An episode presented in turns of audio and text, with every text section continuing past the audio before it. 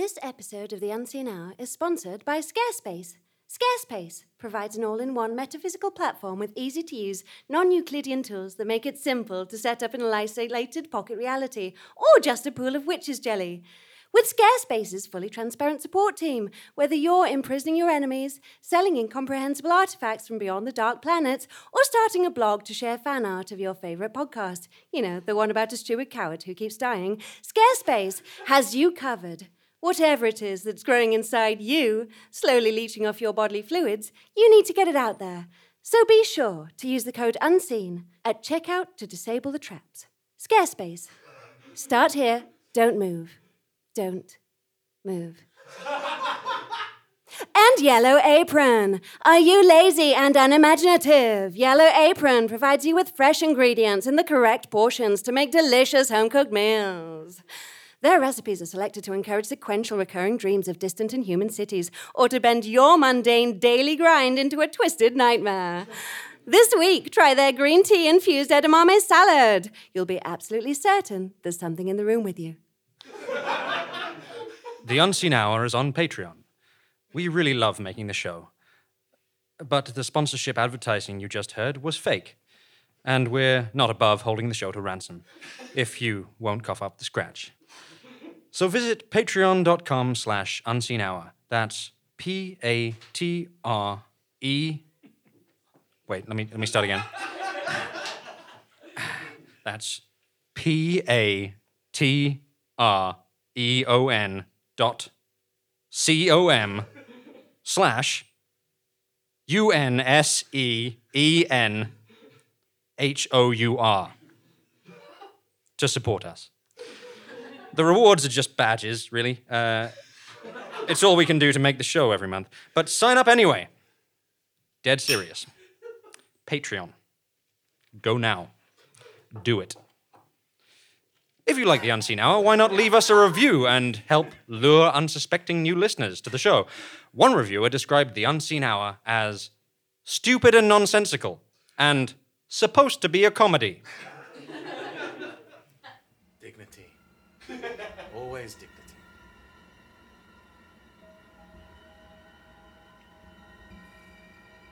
Can you tell me what it all means? Shut your eyes. Stop your ears. No, no, you must get away from here, I want to talk to whoever's in charge! Charge, charge, charge. Yeah, that's me, hello. Oh. What do you want to know? You enormous imbecile! I have so many regrets. The first time I heard the podcast, I thought it must be some kind of prank. Someone was targeting me with an elaborate and practical joke. A game to mess with my mind. Uh, But when I started to investigate, I very soon learned that it was much, much more. For the Carcos Broadcasting Company and Unseen Things Productions, I'm Rufus Strideforth, and this is the Unseen Hour Files. Uh,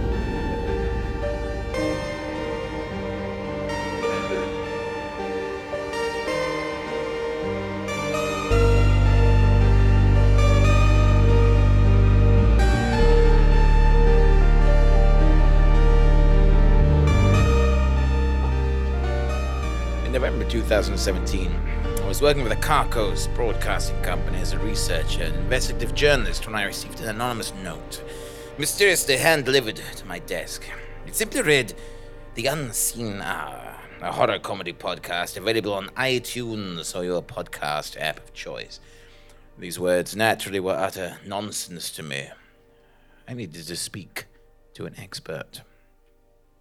That's me, hello. That's the voice of my friend and producer, Lawrence Sebastian Fawkes. That's right, radio and online content audio producer, champion of the new medias, and level headed voice of reason to investigative journalists who get swept up in the complex webs of their own stories. Always on hand for insightful comments, reading of relevant quotations, and just a friendly chat. Bit about me there, in case you were wondering. Thanks, Lawrence. Now, after you explained to me what a podcast is, we tracked it down and downloaded it from the iTunes. Is that right? Actually, I use Pocket Casts on my Android device. Ah, yes. Beep boop. exactly. And of course, what we found was quite disturbing. What we found was a comedy anthology show, an audio drama which depicts supernatural or exaggerated events which frequently result in the end of the world or the corruption and or death of the protagonist. But this wasn't the most worrying part. The really scary thing is that the protagonist is me. So there was an online radio drama, apparently fiction, but featuring a main character who appeared to be a stupider, more cowardly version of myself. What did it mean? Being, as I mentioned, not a stupid coward, I decided to investigate. But where could I start? How does any of this actually work? Well, I've got a contact for you, Strideforth. She's a hacker. Uh, I consult about any computery, internety stuff. And that's how I was introduced to the hacker that I knew only by his screen name, Emoji Perch. What do you want to know? Um, hello, hello, uh, hello, hello. Yes. Um, I, I suppose I want to know who who is making this this podcast and how they know so much about me. Okay, you're not going to be able to find that out. But really, Yeah, I mean, I can trace their IP and get details on them, but if you want to know stuff like motives, uh, you'd probably have to actually talk to them or something. yeah, I, I, I could probably do that. That's Oh. fine. Oh, you're prepared to have actually uh, IRL contact. So, uh, their email and website are fake. There's nothing at unseenhour.com. Check it yourself. But try their Twitter or Instagram. They're at unseenhour on both, and judging by the pitiful number of followers, they'll probably be glad of the attention. Great, great, man. You've been really, you've been very, very helpful. I liked how rude she was. It gave me the impression that she was decisive and in charge of her own fate, empowered. Naturally, I fell immediately in love with her. But that would have to wait. I had investigating to do. I leapt onto my bicycle and set sail for the Twitter. There goes my bicycle. When I arrived, all seemed quiet. I started my recorder and knocked on the door marked Unseen Hour.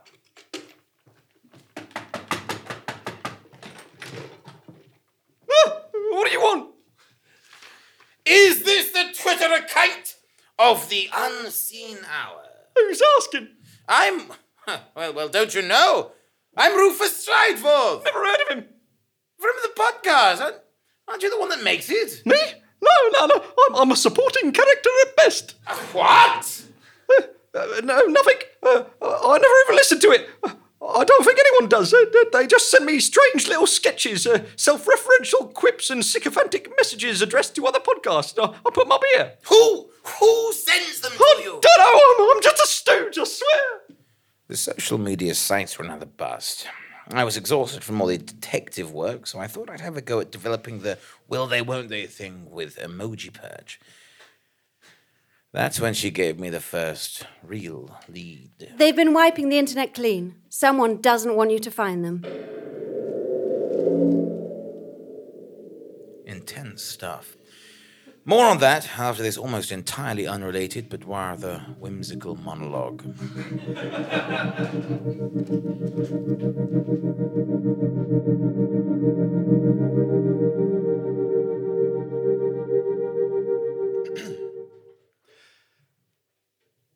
Down at the bottom of the garden, among the birds and the bees, there live a lot of little people. They call the elves. They're called elves. And if you ever encounter one, take it from me, do not call them little people or short people or ickle cutie diddy people, for they are not people, they are elves. And they are the right size, they are not little.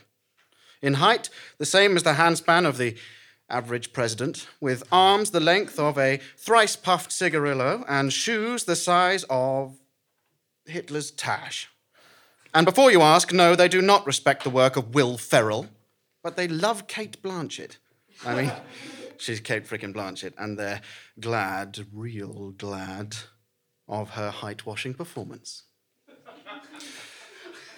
The following elf historical event I discovered in the annals of the Bodleian's mythology and mayhem section, tucked away as it was between the unicorn eunuch maker and the chimera crime era. It is a tale of miscreants, mistreatment, and revenge, and it's better than anything by H.P. Lovecraft. I don't care what they say. Mountains of madness, my ass.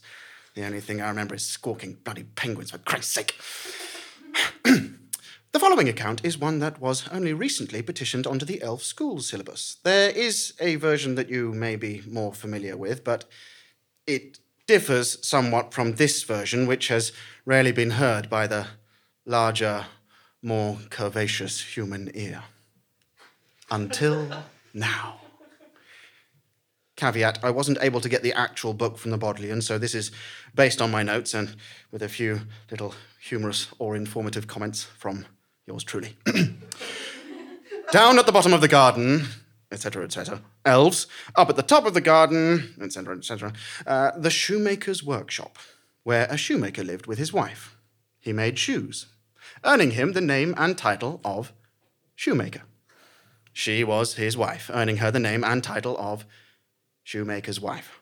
For at this time, women were expected to be deferential to men, and this shoemaker was certainly guilty of bringing his wife to heel. Thank goodness we solved that problem. the shoemaker worked tirelessly, stretching leather, writing UK 10, US 12, Euro 42 to 43 on the inside of each item, and wrapping those little plastic aglet things you get around the end of shoelaces. He did this all day, every day, even on Christmas, because he was born a Quaker and never had the good sense to ask questions. But he strove tirelessly day and day to put food on the, ta- on the kitchen counter so his wife could cobble something together. Hopefully, something different to whatever they had last Wednesday, which quite frankly tasted like that smell you get on your fingers when the toilet paper breaks.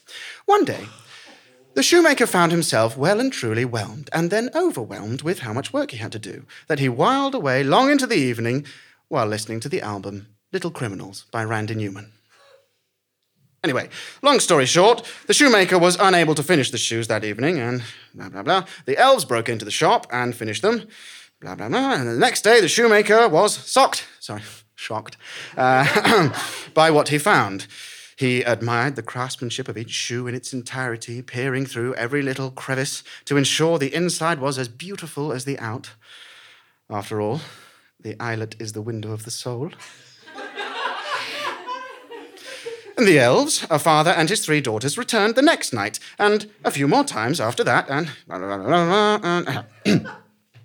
But then, one day, the shoemaker's wife vowed to thank the little people for their help, and so made them all little clothes and laid them out on the workbench. When the elves came in the next night, they lost their little shit. what the fuck is this? Yelled Mary Jane, the youngest and most beautiful elf.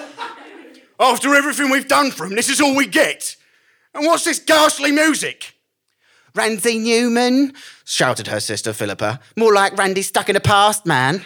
Ineloquent, perhaps. But Philippa Flop was no lone elf in her disgust.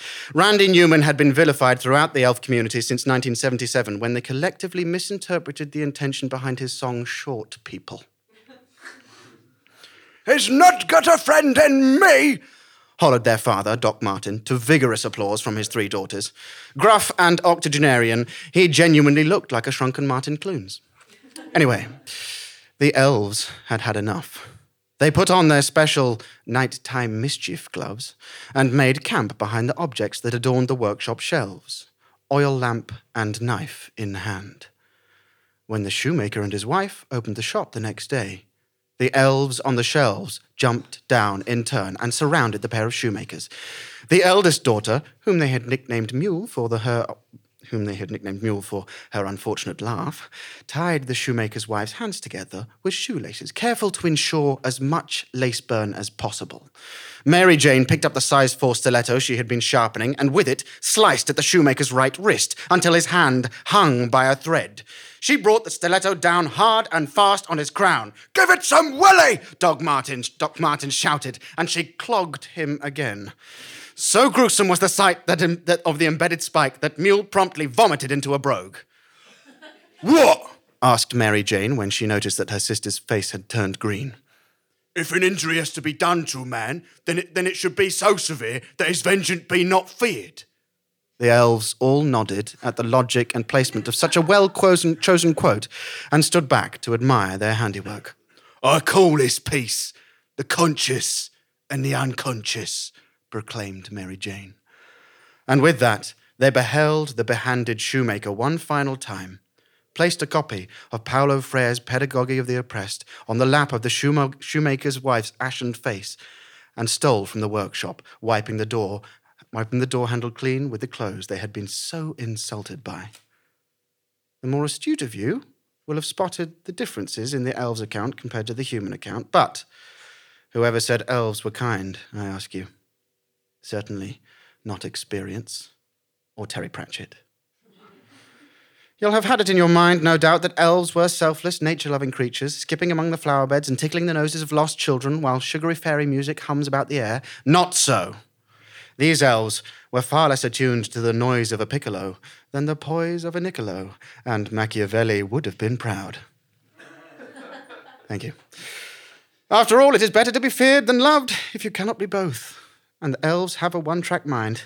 There is much more to be said about the mischievous actions of the average garden gnome or sewer sprite, but the elves did not come last night to help me finish those stories. So.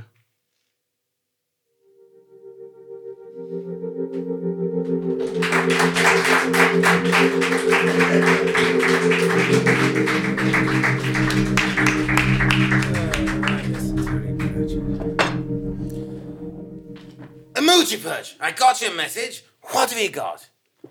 I thought I'd try being slightly rude to entice her. Someone's been scrubbing the net. Well, that just sounds like a lot of stupid gobbledygook to me. Stupid lady. Yes, it probably would.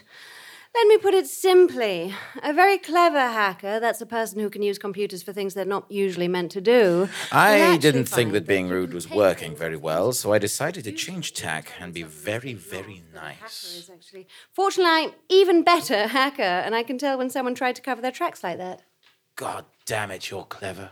So awfully clever. I'm so I'm so glad you're helping me. Okay, fine, whatever. Your producer's paying me. Look, I set up some keyword searches, and you know what? You don't have to understand how it works. The company that has been trying to hide the podcast is called the Oberhauser Outlet for Electronic Entertainment and Obscure Online Content. Ooh, ooh. Content? Shouldn't thin end of the wedge? Shouldn't that be content? Ah, I just have what's written here. It says on ten. Of course, of course, of course, of course, of course, of course, of course. Well, I suppose I'll just dash off in the unknown and, and risk all the life and, limb and. Uh, oh, she's gone again. How thoroughly beguiling. The Oberhaus outlet for electronic entertainment and obscure online content, ooh, proved to be a big, scary skyscraper. Can I help you? I probably can't. I'm not much good, I'm afraid. I want to know about the podcast, The Unseen Hour. Said nobody ever. Are you recording? Yes, I am. I'm a journalist. No, no, no, no, no, oh, no, no. I, I don't like being recorded. Oh, is this asking questions? We who occupy big corporate skyscrapers don't like little snoopy little journalists recording our probably unethical practices. He'll expose all our villainy! Actually, as an ethical journalist, when I am asked to stop recording, I am morally obliged to do so. He has ethics! That probably means he's physically weak. Let's beat him up. Mm. Oh no! Physical weakness! My only weakness! Get him! Oh!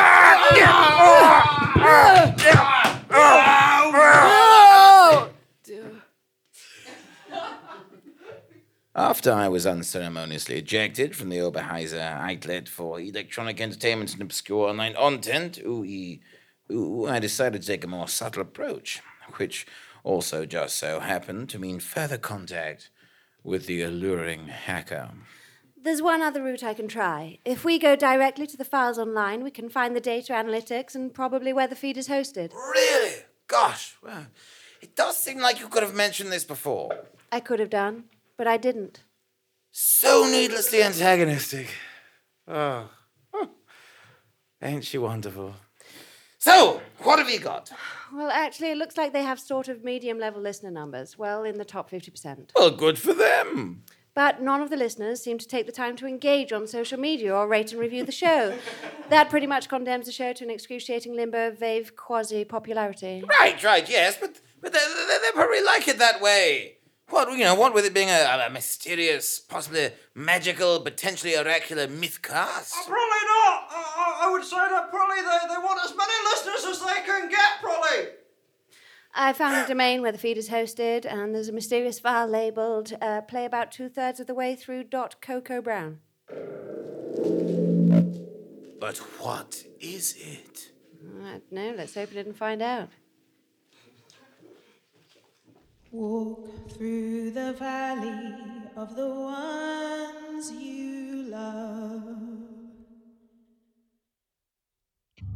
Dun, dun,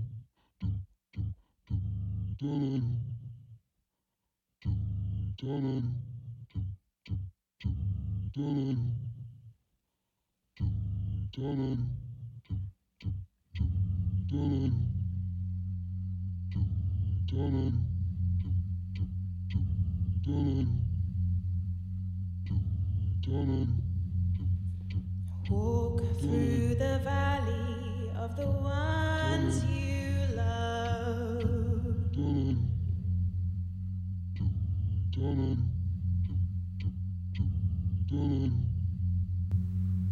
A lot of my journey has been questioning. Questioning who I was and why, and how I identify, and why being seen as mixed race made me so proud. And why being labeled as black was such a bad thing, and how I wore my anti blackness like a badge of honor. My narrative has always been anti black. Looking back, I wonder if my dad has anything to do with that. I wonder if the absence of dad is somehow equal to the absence of black, if being drowned in whiteness, gasping for the smallest piece of black culture, grasping at the smallest pieces of that culture just to feel like I belong to that culture, but always feeling rejected by that culture, was at the base of my preference.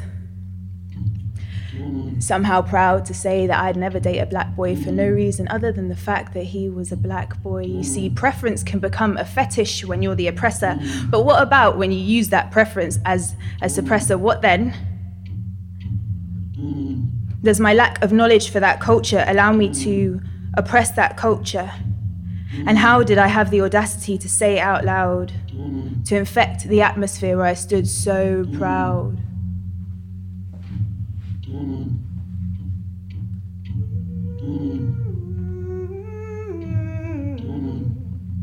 Oh.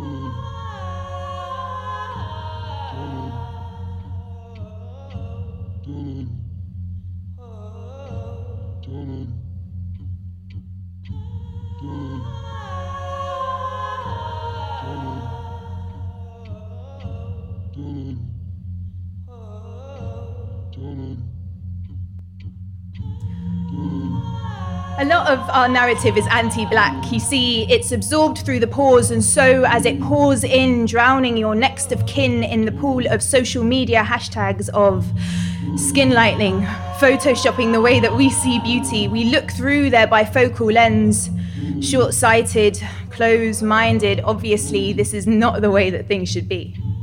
So then, why, why did I feel the need to hide from the sun all those times? Staying in the shade is no fun, saying, don't want to get a tan. I don't want to get too dark.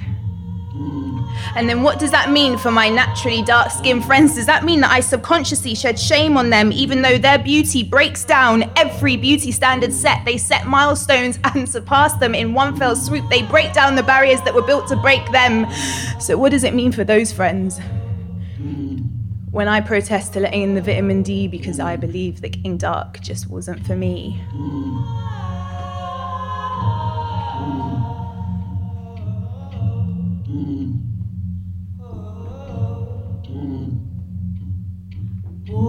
Through the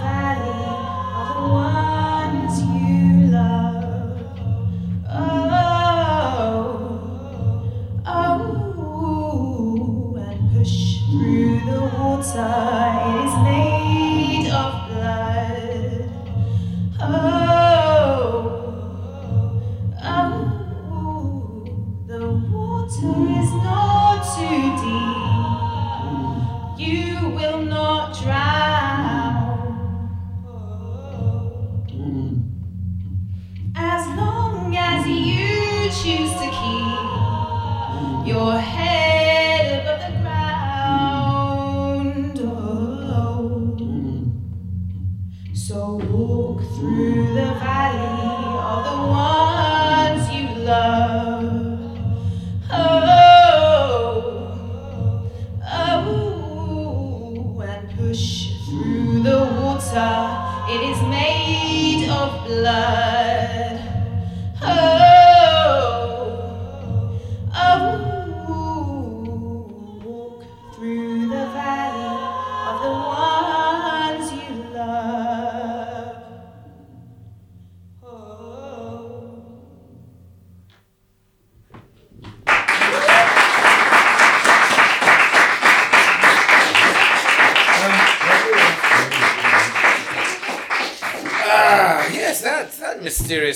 turned out to be very enjoyable, but not in a light sense.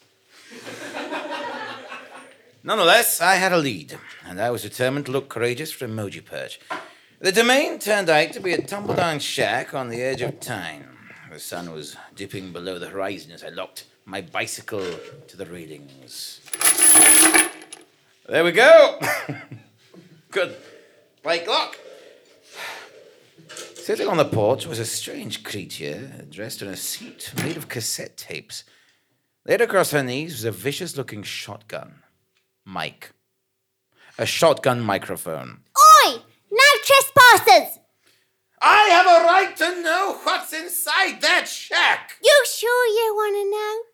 Sure your stupid and cowardly mind can handle the metascoping, metafictional infinity mirror of looking into the very source of your existence? I am not a stupid coward! I felt sure I had come to the right place. And I had some idea what I would find inside, since there was one character I hadn't encountered yet. A character that regular listeners would know was often saved for the climactic end of an episode. Personally, I'd recommend giving up. These things usually don't go well. That's right, Featherstone. Keep him talking. I'm almost close enough to. No! Ah, ah. Oh, oh, oh, it's you! Gosh. What piano wire? No, I'm who's garrotting. No, I'm not. You really don't look the way I expected you to look. Ah, yes, the the microphone adds ten pounds. No, it's not. It's not that. It's, it's, just- it's all the hair. Oh, yes, well, sometimes bold and bald sound similar in descriptions. No, fine head of hair. Thank you. Yes. But aren't you, aren't you supposed to be inside? That would that would seem like a- an appropriately fitting climax. Ah, foolish Strideforth. But you will never pass through this door. Oh gosh. Uh, oh. Featherstone and I shall kill you before you get close. no. Ah! Oh no! No! Get off of me! You. Extemporaneous murder! Ah. No! Stop doing that! Oh, whoops. Please. Ah. Oh no! Oh! Oh! Oh dear, poor fellow. Ah, well, you're not you're not going to attack me too, are you? Well, me? Nah, Yeah. I'm staying well out of it. Ah, jolly good. Well then, uh, I suppose that I'll, I'll see what's behind this mysterious doer.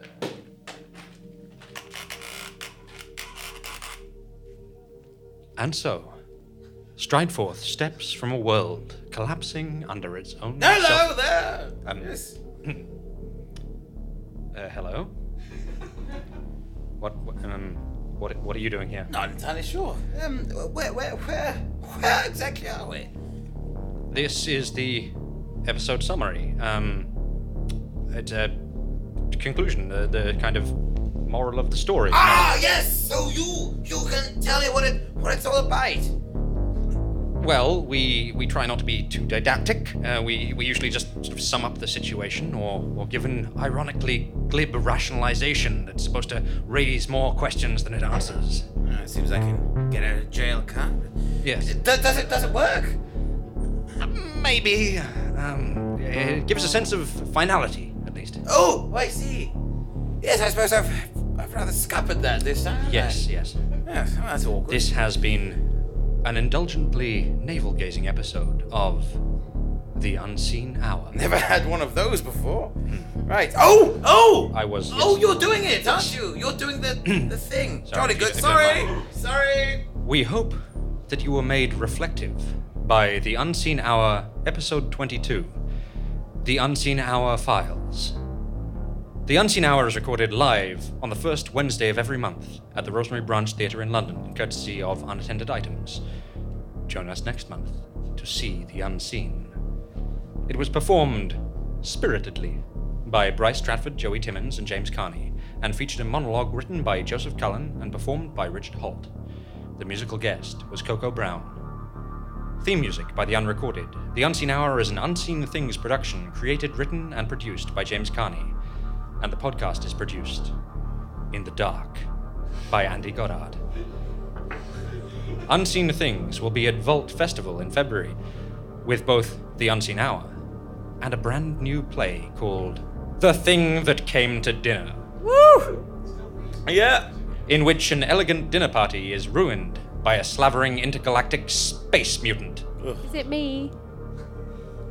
We'll see. in this when he wants to expand. We have a casting. Um, yeah, I know, right? Great. You may have noticed some subtle references to supporting the show dotted throughout the episode. They were real. and the website is not fake. We all look forward to seeing you here again at the Unseen Hour. Tell your friends. I think that was a really, really